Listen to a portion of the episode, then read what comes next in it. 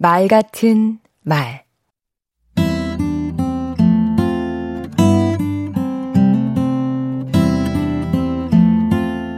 안녕하세요.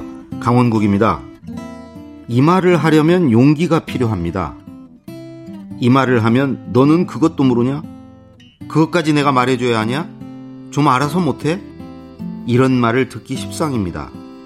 무슨 말인지 아시겠죠? 바로 질문입니다. 질문을 했을 때 이런 말을 듣습니다. 그래서 우리는 질문하는 걸 두려워합니다. 모른다는 게 부끄러워서, 나서는 게 싫어서, 혹은 상대가 귀찮아 할까봐 그렇습니다. 언젠가 라디오 진행을 잠깐 한 적이 있습니다. 방송국 프로듀서는 저의 연설비서관 경력을 보고 진행을 맡겼지요.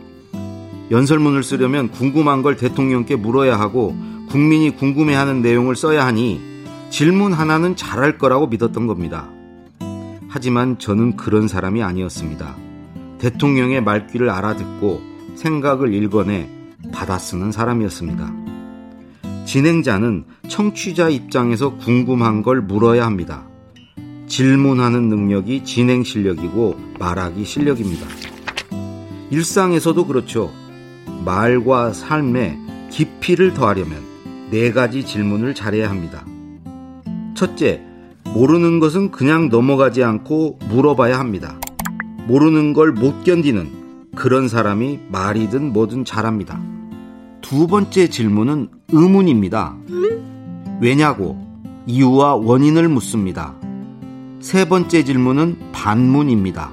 책에 나오는 얘기건 누가 한 말이건 그냥 넘어가지 않습니다. 그게 맞는지 되묻고 이의를 제기합니다. 네 번째 질문은 자문자답입니다. 스스로 묻고 대답하며 사색합니다. 질문하면 답을 얻고 지식을 얻습니다. 질문은 자신을 성장시킵니다. 또한 질문하면 상대도 마음을 열고 내 말에 귀 기울입니다. 질문으로 관심을 보여주면 관계도 돈독해지고요. 이처럼 질문을 한다는 것은 단지 알고 싶다는 것 이상입니다. 더 나아지고 싶다. 대충 살고 싶지 않다. 숙고하는 삶을 살겠다. 사람답게 살겠다는 의지의 표현입니다. 너무 거창한 것 아니냐고요? 아주 좋은 질문입니다. 강원국의 말 같은 말이었습니다. 모르는 걸 드러내는 거 무섭죠? 질문하지 않고 정체되는 삶은 더 무섭습니다.